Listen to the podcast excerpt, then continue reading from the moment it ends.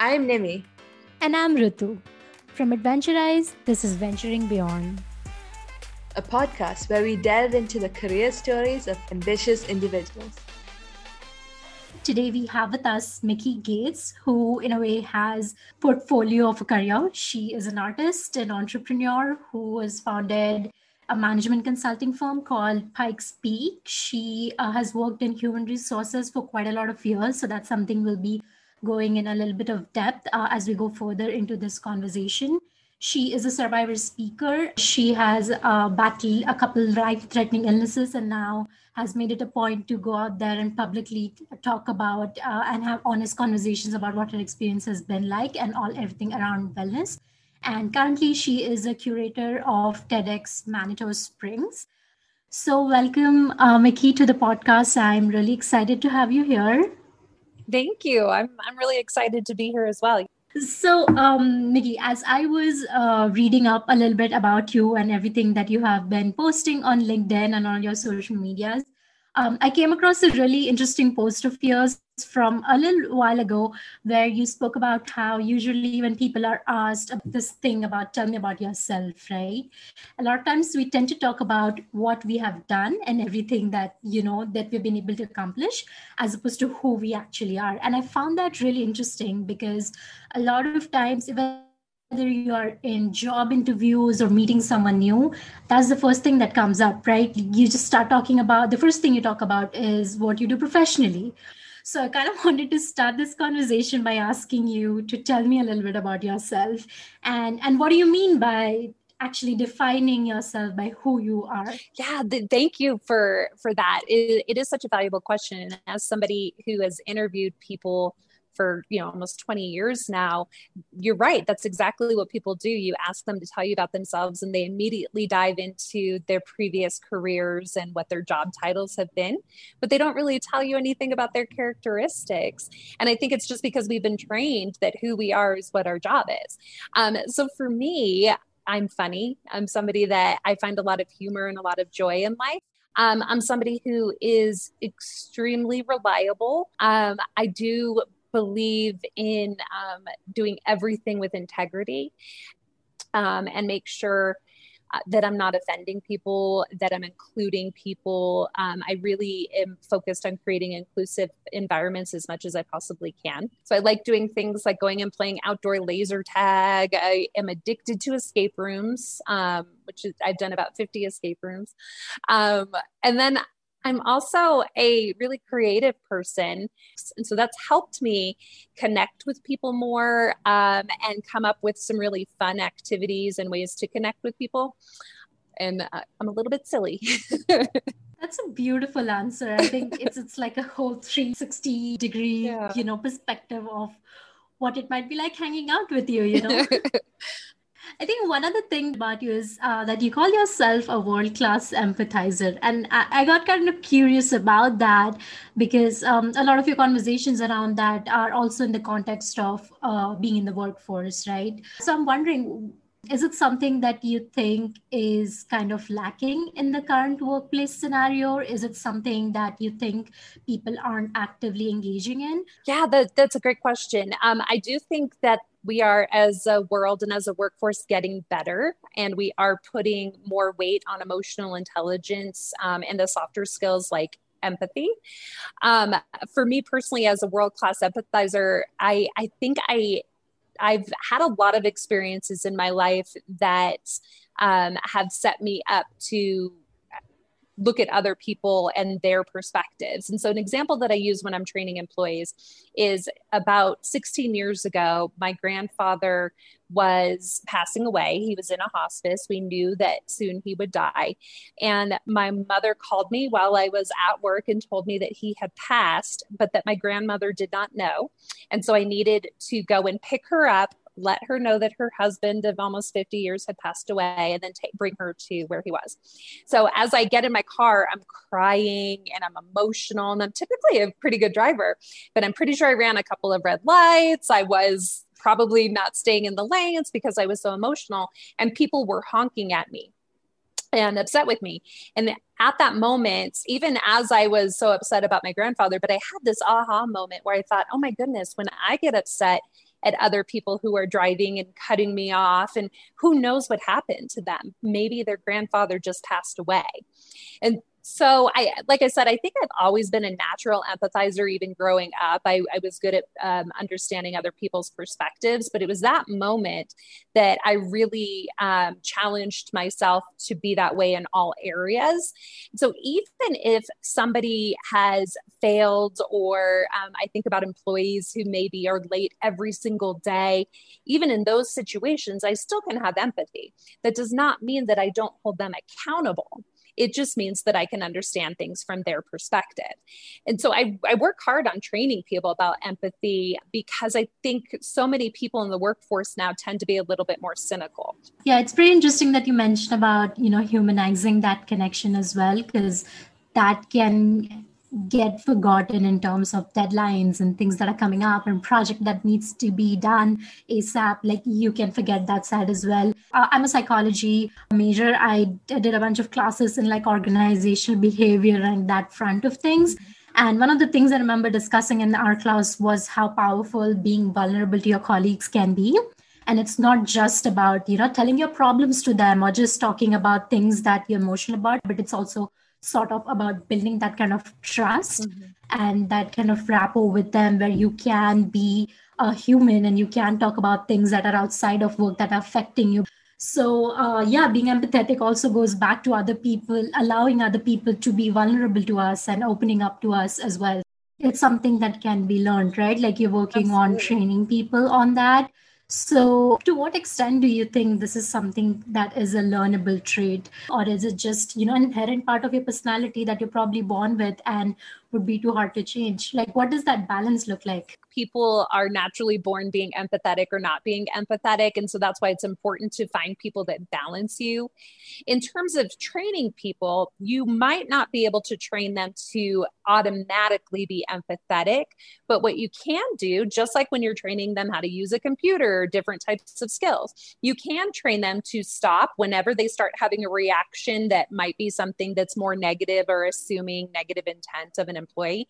You can train them to stop and question how they're reacting and say, Am I actually thinking about this from the other person's perspective? Am I understanding what they're trying to say to me? Or am I just automatically making an assumption about their behavior and acting on that. And so while internally they might not have that empathy, they can still be a more empathetic leader by slowing down and asking those questions when we talk about personalities in general, right? And I, I asked this question to you specifically as an HR professional who's done this kind of work for multiple years. So when you talk about personalities, would you say that uh, there's there's certain kind of personalities who are meant for certain kinds of works or job fields um, or is it something that you should not take into account? Because a lot of times conversations around the big five personality model and like the myers-briggs tests and sort of like trying to categorize ourselves based on those traits that you know a piece of paper tells us uh, that's something that might or might not work right? Uh, these kinds of tests maybe covertly or overtly are part of the interview processes or when people are trying to figure out if someone's a good add to a team or good fit for a particular kind of a role as someone who's looking for a job or someone who's just figuring out what kind of industry I should go into or what kind of job would I be okay doing on an everyday basis. To what extent, in your experience, has personality been a hindrance or an accelerator to something that a person might or might not want to do in their professional lives? I I personally like um, personality tests, um, not necessarily is something that you wholly invest in. Like you don't necessarily take a DISC assessment and say, okay, this is who I am, and this is how I'm going to communicate with other people, or Strength Finders, or Myers Briggs. But I do think that there's value in taking those assessments and even taking them um, within a group setting to where you can learn more about it and interact with people that have different strengths than you. Or if we're thinking about DISC in particular, I'm a high I I um, with a high D and then some pretty mo- moderate S and C. Working with other people who are um, the opposite of me and kind of understanding how they work through those assessments has been something that's been really enlightening to me. And like I said, I don't invest everything into them. It's not something where I'm like, this is who I am, this is who I'm always going to be. But on the flip side, when I understand if I'm a high I and I'm working with somebody who's a high D, then I understand the way to communicate them so with them so that I'm getting through to them and speaking their language for people that are entering the workforce or maybe applying for a job, I think it can be something that helps them understand what type of role would be best for them. Again, not something that they only go off of that, but something that just is a guide for them and helps them understand the types of roles that they might be really successful in. So, talking about like, you know, introversion and extroversion specifically, and that kind of spectrum, that cannot always be a one off thing, right? Sometimes you're more extroverted than people around you, sometimes you're more introverted than people around you. You know, it just it really depends on the situation because this has been my experience or the things that I've observed so far. When you are like an early in career employee or someone who's just out of college, networking in itself is emphasized a lot uh, you can go on job boards and apply for jobs online. You can reach out to people you already know and all of that kind of stuff. But every single webinar that I've been a part of, or every single person, or like a career advisor I've spoken to, this has been like the top tip, right? Like you have to go out there, put yourself out there, you have to network and make your way through.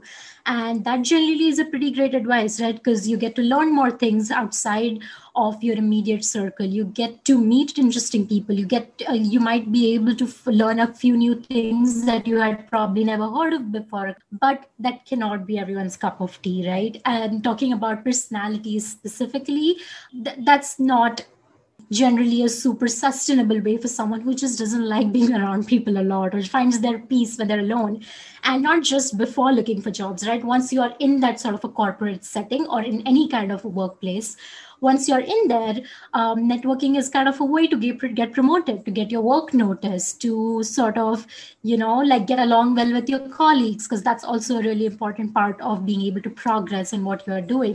So I think generally the way workplaces are curated or just how they function inherently are catered towards more outgoing people. Do you agree with that? And and what's your um, what's your opinion on it? I think you're 100% correct. Um, it's it's been that way probably you know since the industrial revolution that people that are more outgoing are more successful because they do get the opportunity to shine in front of the decision makers and people that naturally network of course are going to have those connections and going to be able be able to open doors that other people won't. Um, however i do think that in the past probably five years or so, there has been a shift where people are being seen for things beyond being outspoken. Um, but there are lots of other ways that people could be creative and reach out and network online, even through blogging, through sending notes to people. If they create creative content, they can send that out. If they have a few key people that they trust, those people could help them network as well. But then on the flip side, going back to the original about needing to be outspoken and cheerful and take initiative and how that can be exhausting for people i think if if the people that are that way that tend to be more introverted if they schedule the times that they're going to network and also schedule times for them to replenish, then that gives them kind of what they need. It, it's not necessarily fair that that's the way it is, but but we're you know we have a lot of time before we're going to get to the point where outspoken and outgoing people aren't the chosen ones. So being able to strategize around what already your restrictions are. And i really like your point on finding different ways to put out yourself out there. So whether it's writing a blog or like creating an instagram page for your artwork or something like that. Now we can do that. 10 years ago, 20 years ago, that didn't exist. You had to go into work, you had to be on when you got there and be happy and pleasant. But nowadays, you know, you could be behind a computer and not talk to a single person the entire day and still be super successful. So, kind of going um, to some questions about you and your HR journey and your also your journey as an entrepreneur. I'd like to know a little bit about what your entire career journey has been like. Absolutely. I started my people HR career when I joined a nonprofit school when I was about 20. I started as the office manager, and there were about 15 different employees and about 250 volunteers. And that was where I learned to be a really great multitasker, to wear about 30 different hats and to constantly switch gears. Um, and I learned that I was really good at anticipating people's needs, to um, help them feel really excited about work that they were having to do and I worked there for about 10 years. Eventually, um, changed from being the office manager to being the director of HR and started learning more about the backside of the people industry. So, labor law, benefits administration, all the things that aren't as romantic and fun as actually getting to connect with people and help them. Um, and after I'd been there for about 10 years, it was time for me to move on and, and, you know, find something new. And so I actually jumped ship and went over to retail and ended up working at Sephora and worked there for a long time as a store director and eventually what's called a council store director, which meant that I got to go to the corporate office. And that is where I really started to understand what I loved specifically, which was creating and developing strategies that help people enjoy their job better. So when I found that niche, that's when I really started being more focused on what I wanted my career to be. And um, I then went to a talent uh, management specialist position at a company called Corvirtus that worked with companies all over the world, worked with the executive teams at each of these companies in developing their HR and operations strategies. So things from as simple as creating job descriptions all the way to creating entire performance management systems and I loved it, loved, loved, loved it. But the environment was just a little bit too quiet for me. And that is when I decided to to found Launch Pikes Peak and do similar things with local smaller companies in the hospitality, e-commerce industries, help them create policies and procedures, create handbooks, create employee engagement solutions, different things like that. Because what I found is a lot of those smaller companies they just don't know how to do that. And so they they know, let's say they're opening a restaurant, they know how to cook the food, they know how to serve the guests, but they don't necessarily necessarily know all those back end HR and people operations frameworks. Um, and from there, I got my license to curate TEDx Manitou Springs. And we're currently working on curating our first event. We just selected our speakers. Right as COVID is finally slowly starting to trickle down, we're able to bring people back together to be inspired and really restore what our community had before the beginning of 2020. That's that's a very exciting journey. And like the theme that I saw throughout was sort of like an impact on other people. So I think that's that's sort of being um, a driving force behind you making those decisions. But it also looks like you did spend several years in those specific uh, roles that you did before sort of making your switch. So did you have any particular kind of you know realization when you are in those specific roles that hey this is the time to change or you know i've exactly found what i enjoy doing so i'm going to go after it or did you just go with the flow? Um a little bit of both. Um, when I was at the nonprofit, I'd been there for about 10 years, basically all of my 20s, I was there. And so that one was a transition that took me a couple of years to realize it was time to leave, just because that was kind of all I knew as an adult. Um, but I really, I was just ready to to just expand my knowledge and have new exciting adventures. When I was at Sephora, um, actually, I probably would still be there except for I got sick. I started getting sick in 2012 and did not know what was wrong with me. I thought I had asthma. I went to the doctor over and over and they they misdiagnosed me as having asthma. And then in 2016, while I was at work, while I was at Sephora, I had a stroke while I was talking to an employee. Ended up being rushed to the hospital and had dozens of tests, and they found a large tumor inside my heart called a myxoma. Um, so I had to have emergency open heart surgery the next day, and then I had a pacemaker implanted about four days after that. I went back to work three and a half weeks after having open heart surgery. Um, so at the time, I was really proud of myself. It was like, look at me, I'm coming back to work and I'm here with my team and it's great. Um, and I actually worked at Sephora for about another year and a half. I got a promotion. I was driving to Denver back and forth every day. Um, and about a year, year and a half after uh, returning to work, I started reflecting on the fact that I had not taken the time I needed to heal. And I don't mean heal physically, I was going through what I needed to physically, but I hadn't really accepted that I'd been through something so traumatic and hadn't given myself the opportunity to heal emotionally. And so that I really had an aha moment. I actually um, went to Australia and got married. And while I was in Australia and I was having this chance to reflect, I thought, I love my job, but at the same time, I haven't processed what I need to process, and therefore I'm not giving 100% to my job, and I'm not able to give 100% to my family or to myself as well. Um, and so, as I when I was in Australia and just enjoying myself, I started thinking about the things that I loved at Sephora but also the things that I was spending so much time on, like being in the car or focusing on loss prevention or focusing on merchandising, when my passion was really people and really inspiring people and motivating people and helping them grow and um, into their careers that they didn't, you know, see potential that they didn't even necessarily see that they had. And so when I got back from Sephora, that's when I put in my notice and decided that I needed to find work doing something that was really specific to those things that I was so passionate about. Um, and like I said, I, I loved Sephora. I probably would still be there if I had not gotten sick because it was a really great job and I had a lot of fun. But in terms of career satisfaction, it, um, as I processed when I left Sephora and started thinking through, okay, this is what I want to do and this is the impact I want to make, that was where the career satisfaction piece came in of i refuse to work anywhere where i don't feel like i'm making a difference and where i don't have some flexibility and autonomy to do what I know is right based on my experience and just based on yeah, on my knowledge. Um, and so yeah, so it, definitely is something that has guided me since I left Sephora in working at Corvirtus and learning so much that I did there, working with these companies all over the world, and then um, founding Launch Pikes Peak and curating TEDx every day that I work, even if I'm exhausted, I go to bed with that sense of satisfaction because I know that I'm making a difference. I know that I'm inspiring people. Um, and I know that I'm helping create leaders or empower leaders of tomorrow. Um, so, yeah, absolutely. That was something that changed the way I think about where I work and how I work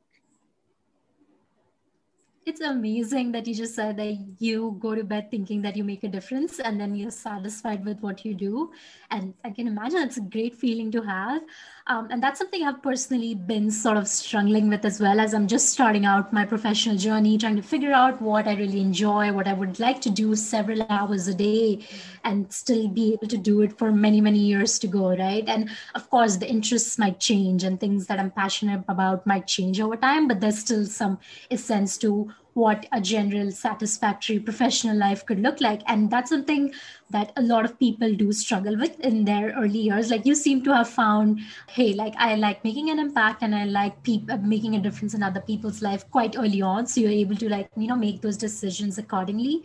But um, a lot of people just simply don't have that um, including myself. So if you had to give certain tips to people still exploring what they're doing or sort of um, navigating their journey through figuring out what they enjoy what they're passionate about or just simply what they would like to do for the long term uh, what would your tips be for that i think um, i would say that to not think that whatever decision you make has to be the decision you've made for your entire life. So back when my grandmother was working, she I think her entire career she worked I think 40 45 years. She only worked two jobs her entire career. Back then you did not change careers. You got your job, you stayed there no matter how much you hated it, no matter how you were treated. Whereas now we really do have a lot of flexibility, not only changing jobs within the same career, but at any point stopping and thinking is this actually what i want to do now that i've learned and now that i've experienced this um, the other piece of advice was just because you're doing one thing doesn't mean you can't do two things and so for me TEDx is completely volunteer. I have a regular, you know, 45 an hour a week job that I do where I um, work with people and build culture, but then I also have TEDx. And so have multiple passions at the same time while you're trying to figure it out. I don't think I'll ever, and probably until the day that I die, I won't ever only be working on one project. And that I think is probably why I do go to sleep feeling successful because some days I put my all into TEDx, other days I might spend half the day painting, um, other days I might have just gone to a couple of escape rooms with my daughter Um, so yeah, those are my two pieces that of advice. You you are not stuck, so don't be afraid to take chances. And um, if you change in five years or ten years or twenty years, go for it. It's never too late um, and then do multiple things. Don't think that you only have time for one thing. If you are passionate about things, you can make time for them. Flexibility is like the biggest Absolutely. takeaway from that. So, uh, how would you say um, your networking process looked like? Was it something that you actively did? Um, and how did that look like uh, during your early years of, of career? Um, you know what's funny is that I I seem like a people person and I am people focused, but I'm actually an extroverted introvert. So when I'm connecting with people, I'm very extroverted. If I'm at a party, I can talk with everybody. But the way that I recharge is going home and reading a book or being with my family, um, which I think helps me quite a bit because then I, I do understand the perspective of the uh, full introverts um, that way. Um, when I started my career, I don't think I really even acknowledged the power of networking. It was something that I was fortunate enough to just have naturally happen because I was working with so many volunteers. And so many of them were people that owned businesses in my community. So I had that natural connection. But after um, I'd been in the workforce for about 10 years or so, so once I left the nonprofit, I did actively network as soon as LinkedIn started, I started being very active on LinkedIn and reaching out and connecting to people in an authentic way. So, even responding up to posts, reaching out and figuring out ways to connect with people, whether that was through, through virtual coffee or in person coffee. And then, as I started being more of a community leader, so working with different TEDx's and working with the American Heart Association and Hire Heroes and things like that, I networked with leaders in those different organizations. Um, and now it's become something that's just very natural for me. I try to go um, and support several different nonprofits, you know, like the um, like I said, American Heart Association, American Stroke Association, working um, with Care and Share, which is a food bank in Colorado. Um, there's the Women's Resource Resource Agency where I go in and help mentor women um, revising their resumes and applying for jobs and things like that. Um, and so that's a little bit more active and a little bit more focused networking, but it's a networking with a purpose. And so I'm giving back to the community and volunteering and supporting, but also meeting really great people along the way. Um, and I really do think that because of that networking, that's how I was able to bring on such incredible people to TEDx Manitou Springs when I got the license. I had already built these really strong relationships, and the people that I was working with knew that I would not create something that wasn't going to be awesome. and so they wanted to join. And uh, all of that is because um, I put the effort in in really specific ways, working on events for the community that give back, that really um, give to the greater good. Yeah, and it, it does look like this kind of networking is not always keeping in mind that I'm gonna need something in return later on, maybe when um, you got there for job search, right? And the first tip that's given to you is you should network to be able to get the job. So the very first reaction to that always is I got to reach out to people on LinkedIn and maybe do an informational interview or ask them about their job only so that I could get to a point where I could ask for a referral, right. or only so that I could get to a point where they could tell me about an opening in their company. And as much as uh, that might turn out to be helpful to some, it's still something that feels not as authentic to a certain extent because you're going in there with an intention. So a lot of times it's it's just about getting something in return from that. So unless you are networking for quite a long time right or uh, doing multiple things just out of your curiosity to learn more about other people or just to be friends with them or just to learn more about what they're doing it can come off as something that's just being done for the sake of uh, doing it. And i think um, in my experience at least that's something that's not mentioned a lot. When you talk about networking it's always almost always so that you can get a job right. or you can get that next opportunity and that's how a lot of us usually approach it as well because that's what's told to you right, right. and i think um, you're so spot on with that because if there's um, a job that's listed and you just reach out as soon as that job is listed to network with people you just can imagine how many other people are doing the same thing so how many messages are they getting in their inbox from people that want to network with them but really want to get that job and so trying to think ahead, trying to think, okay, when I'm ready to enter the workforce, I'm ready to switch jobs. What type of company do I want to work for? Um, there's no reason that you can't be a little bit more strategic about it, but think more in the long term. Okay, six months or a year from now, I might be ready to move. So I'm going to connect with people who work in this industry or work at this company and see if I can start creating relationships, even if it's just online, even if it's just commenting on their content, but for a length of time. Um, that's going to make it more authentic. And then you you actually will have just naturally networked with them and maybe you'll end up getting the job or not. But either way, you'll have a great connection with somebody. Right. Yeah, absolutely. It's a process and definitely something you need to spend long enough time doing because that like yeah, networking is something you can't get like immediate results from. So yeah, patience is also super important exactly. in this case. um, so going off that, uh, what would your uh, some of the top tips be for someone who's just starting out, um, generally in their professional journeys, or just um, trying to look for their very first opportunity after they're graduating?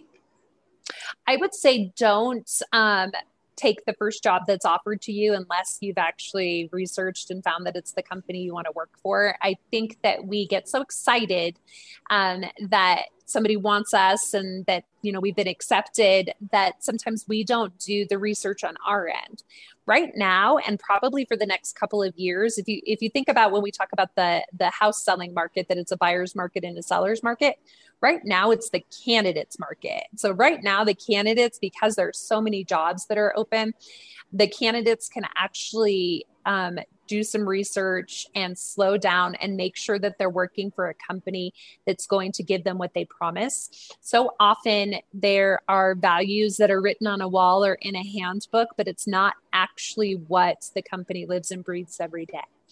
So yeah, so my first tip would be slow down. I know that you want to get a job, and I know that um, you you want to get a paycheck and you want to get to work, but you don't want to jump into something that isn't going to be a good fit for you. Um, the second would be exactly kind of what we're talking about now to think about the things that you're passionate about and start researching and finding companies that fit that passion rather than looking for a job title that fits what you want there um, if you want to work for i'm just going to throw out google if you want to uh, work for google there are how many thousand different types of jobs that maybe even have job titles that you never considered so to be a little bit creative and to be flexible um, and then I think the third one would be to um, take initiative once you get hired. The people that I see that have that have been really successful and grown their careers are people that step up, that ask questions, that offer to help.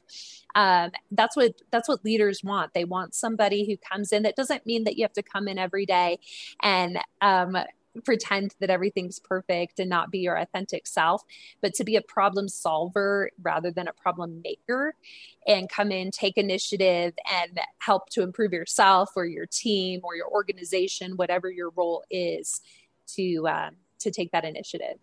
Right, absolutely.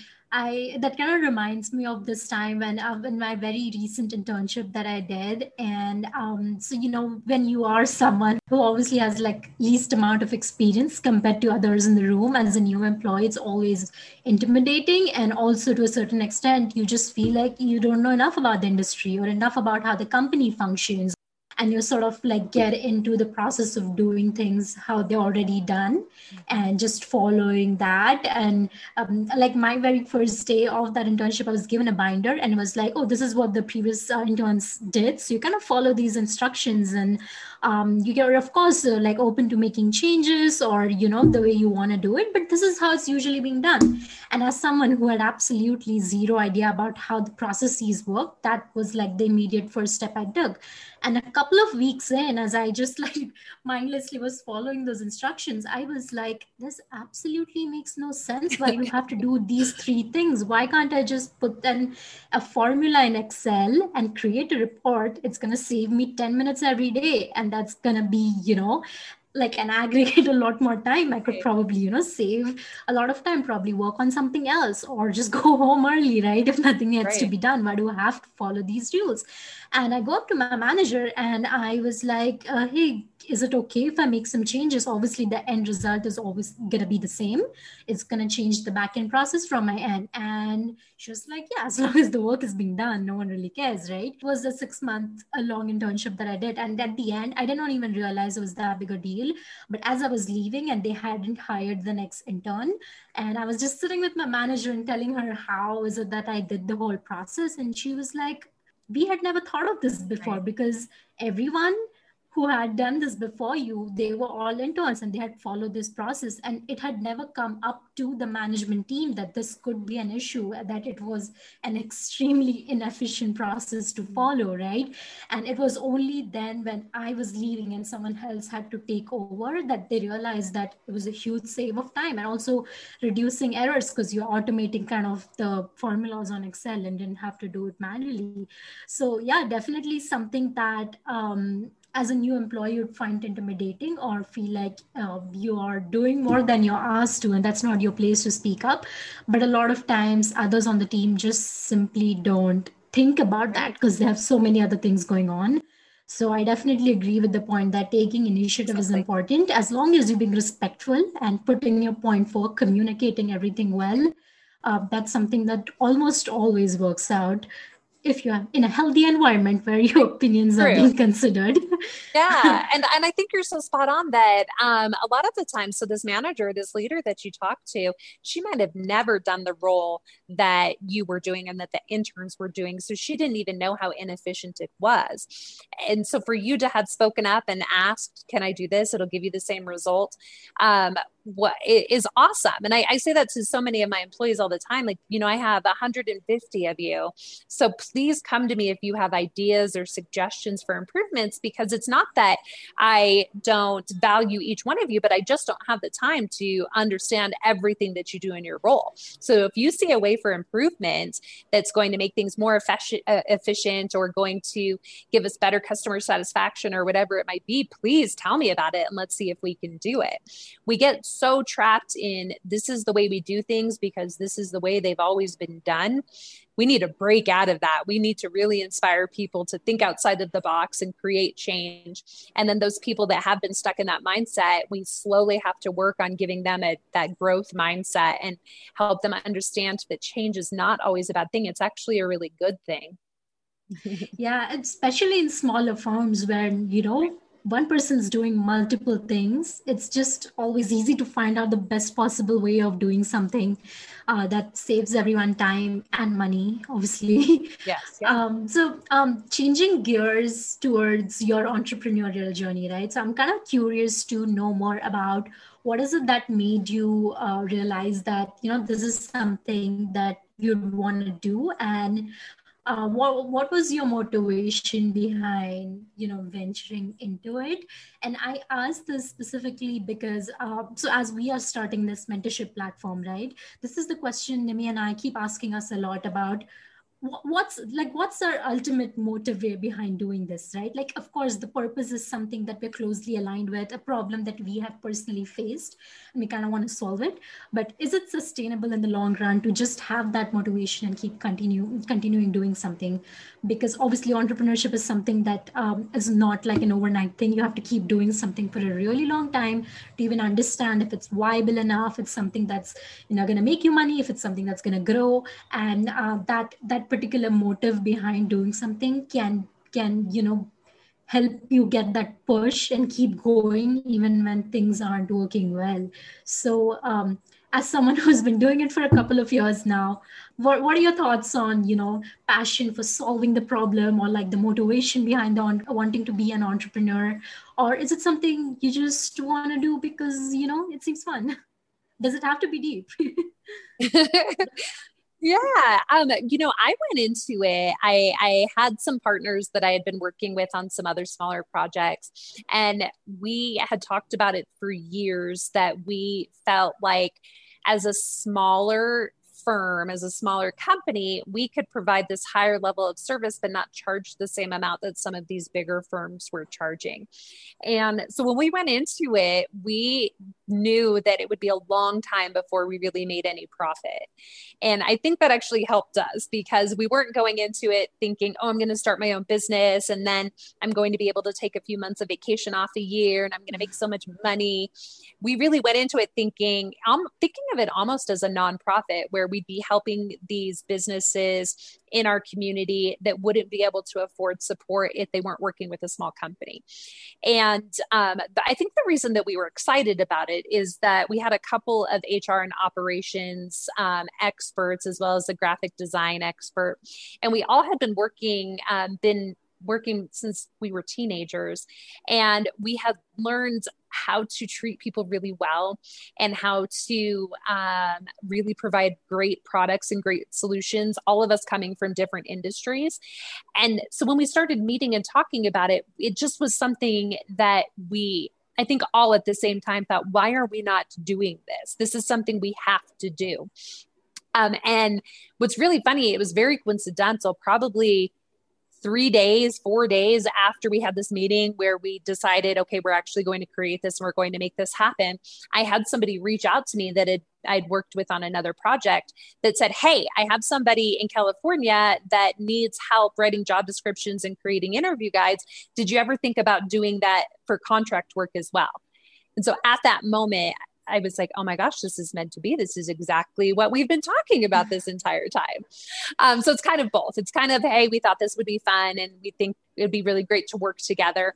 Um, but then on the flip side, I wanted to provide something that was affordable and that gave people long term success, um, specifically in the hospitality industry, because the fail rate for restaurants is so high. And I think often it's because people go into it without understanding all of that backside of things like that we talked about before creating those hr frameworks creating things like performance management systems um, creating succession planning figuring out ways to keep your employees engaged. And so yes they they serve great food. Yes, they serve great drinks. Yes, their customer service is great. But if your employees aren't well taken care of and if they're not giving those basic needs that employees need, then you're going to fail. Um, and so by be, being able to give almost that gift to these smaller businesses was something that helped me like we talked about you know i go to bed and i feel satisfied and i feel like i'm actually making a difference through that. I still we still don't make a lot of money um, but i don't think that's why we we we didn't start it to be something where we made a lot of money. Covid hit of course and it hit the hospitality industry the hardest which is where tedx kind of kind of came into play for me because it allows me to do all of those things that i'm doing with launch pikes peak but do it specifically as a nonprofit and specifically for the community. And as the businesses start coming back and ready to start build you know ready to start rebuilding their frameworks and things like that through launch pikes peak then we'll refocus on that again so flexibility i know you didn't ask that but I, even as an entrepreneur knowing that one month you might have a ton of business and then covid might hit and then you might not have any business for a while um, being flexible and uh, being smart enough to prepare ahead for things like that is something that has kept kept us going mm-hmm. I think uh, going back to the little talk we had about, you know, personality traits to, and those relating to your profession, is this anything particular about your personality or something that's unique to you that you think has helped you to get where you are today? Yes. Yeah. I do think I've been really lucky. Um, if you think about strength finders, I don't know if you're familiar with that, but with strength finders, um, my number one is strategy and my number two is achiever. So those two things combined, it makes perfect sense to me because everything I do, it's almost like a puzzle. That's probably why I love escape rooms so much. That everything I do, it's strategic and I'm constantly working to do more both for myself and for other people. And so I think that really has helped me. Um, but also in Strength Finders, I also have Woo, which is, you know, connecting with people and, and almost even charming people a little bit. And so I've been very lucky that I have that strategy, but then I also have that other side side to me where I can connect with people. Um, so they see that I drive results, but they also kind of are rooting for me. Um, and then with the disc profiling, even though I'm a high I, I'm actually pretty steady. My eyes like a little bit up, but the rest of them are pretty steady. And so I think I've been fortunate because then I can relate to people better. I understand each of the other, the high D, the high S, and the high C. I can relate to them a little bit more. So definitely those those have have helped me. Yeah. That's such a strategic answer as well. I know. I'm ah, strategy, but yeah, every my whole all the time, my brain is just fitting things into place. It's it's like a puzzle or like Tetris. it's beautiful. It's like problem solving through life. Yes, everything. yeah. yeah. So um, I'm curious you've mentioned that a lot of things that you've done in your life through your professional journey sort of like fell into place in a way that made you a little more aware of what you wanted to do next. But on the flip side are there any things that you probably regret or the decisions you took that did not go well? And uh, if so how did you deal with that? Um, I yeah, absolutely. When I was at the nonprofit, I probably stayed a couple of years longer than I should have, just because I knew that it I, I, I knew, or probably when I was in my seventh or eighth year, I, I, was there for 10 years. I knew that I was ready to move on. But because I had learned so much and had, had almost grown up there, I felt like I owed something to them. Like I, I, I didn't deserve to step out and do something new because I had grown in my career and I had learned so much. And so looking back, I, I wish I had learned sooner that it's okay to say goodbye to a job. It, it, you still love the people that work there, you still respect them, but you don't owe a, a company anything. I wanted to understand your uh, perspective on generally working in human resources. And um, for someone who's uh, probably just starting out or maybe figuring out if that's something they want to do in the human resources space, things like you know talent acquisition or um, you know recruiting and all those kinds of things are like seen a lot and a lot of people know about it. But there's a lot more to it that just isn't spoken about enough. If there's someone who's just wanting to start out in this space uh, how would you describe human resources in general? And yeah so and if there's anything specific you would want to tell people about that's not being spoken enough what would it be yeah, absolutely. Um, I think, yes, a lot of it is talent acquisition and recruiting, but also creating the solutions so that you're finding the right people. Um, and that's a really fun part of human resources or i'm actually i don't really love the title human resources because i think it just gives this negative connotation that that's where people go to get in trouble so i like to think of it as like people and culture right we take care of our people and we help build our culture um, i think what a lot of people don't um, realize is that probably at least 50% of our jobs is listening to people is whether that's walking around and just taking those couple of minutes to touch base with people or hearing um, hearing whatever it is that's bothering people or even if that's like conflict resolution things like that and that it's very lonely. Uh, when your human resources or your people and culture you have the responsibility to keep things confidential and that's even from your management team. So it can be very lonely. I have, I have a really good example um, in 2020 where um, the company where I, I, currently am right now we lost um, four employees within a matter of three months that passed away. None of them were from covid. They were all from different um, different illnesses but several of them I knew ahead of time because I connected with their significant others that they were passing, and they did not want people at the company to know. And so I had to carry that burden and not share it with anybody because it's my legal responsibility to keep things confidential. And um, and listen, as, you know, as I talked to them, as I talked to their spouses, and then communicate that with the rest of the company. Um, it, it's lonely and it's hard. Um, so the I think that's something that people need to go into it to make sure that they understand that you have a lot of exciting things that you can do by building things for employee engagement and team building and employee development and leadership development and things like that. But there also is an emotional aspect of it. So to make sure you have a support network in place. So for me, that's connecting with other HR professionals that either work you know side by side with me or for me i have my sister and my husband that i can connect with because i legally cannot say something here um, and then the other piece is that there's a lot of paperwork. And so even though the people that work in um, HR should be people, people, people, um, there's also a ton of paperwork when it comes to things like benefits administration and filing all of the different things that you have to with the government and really understanding labor law so that you don't do something that's illegal or don't say something that you should never say. Um, understanding those pieces of it. So, um, since you mentioned certifications and sort of things that you learned, so um, are, are there any recommendations or things that are like good have for someone who wants to venture into this? Yeah, absolutely. Um, there are two different ones. There's the professional and human resources certification that people can get. And then there's also a great one through SHRM, which is the Society for Human Resource Management. They have a couple of different certifications. There's a CP that's a certified professional. Then there's an SCP, which is a senior certified professional. And then they actually just recently introduced a global, so an, a, a GSP for people that really take on global aspects of human resource management because that's so different, right, than US law or specific countries. It's knowing knowing all of them. Uh, also, do you know if these certifications are recognized only in the US or outside as well? You know, actually, I don't. That's a really good question. They do have the global certification professional for SHRM, but I don't know if that's just that's a good question. I'll have to find that out.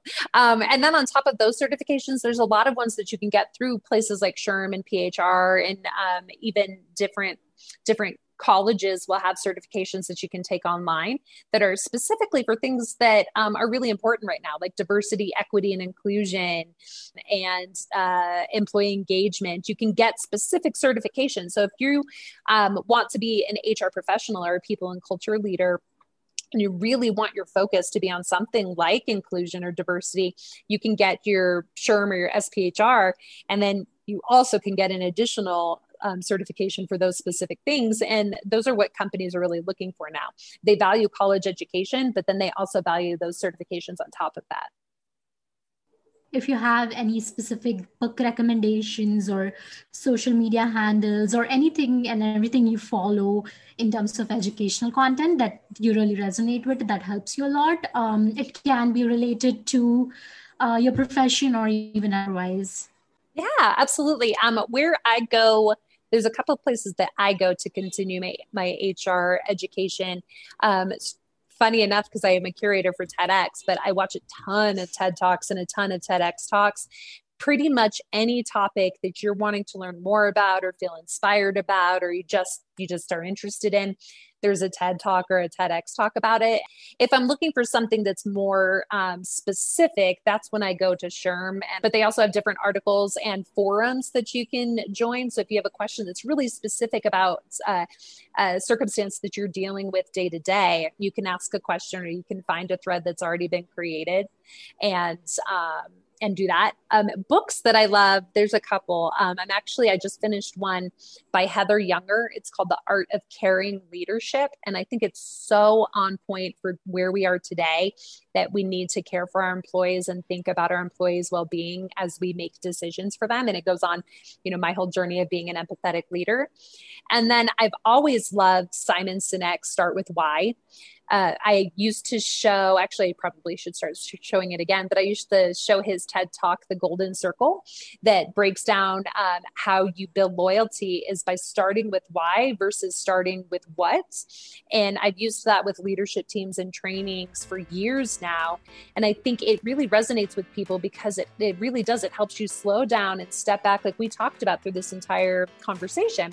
If you ask yourself why before you jump into anything or before you speak to somebody or before you make a decision, then you can be sure that you're leading with intent and making better decisions for yourself and what your what your purpose is. Yeah, so Heather Younger, The Art of Caring Leadership, and then Simon Sinek, Start with Why are two books that I would highly recommend. And neither one of them is that long. They're really easy reads, but they make a really powerful, um, give you a really powerful end result and something that you carry with you.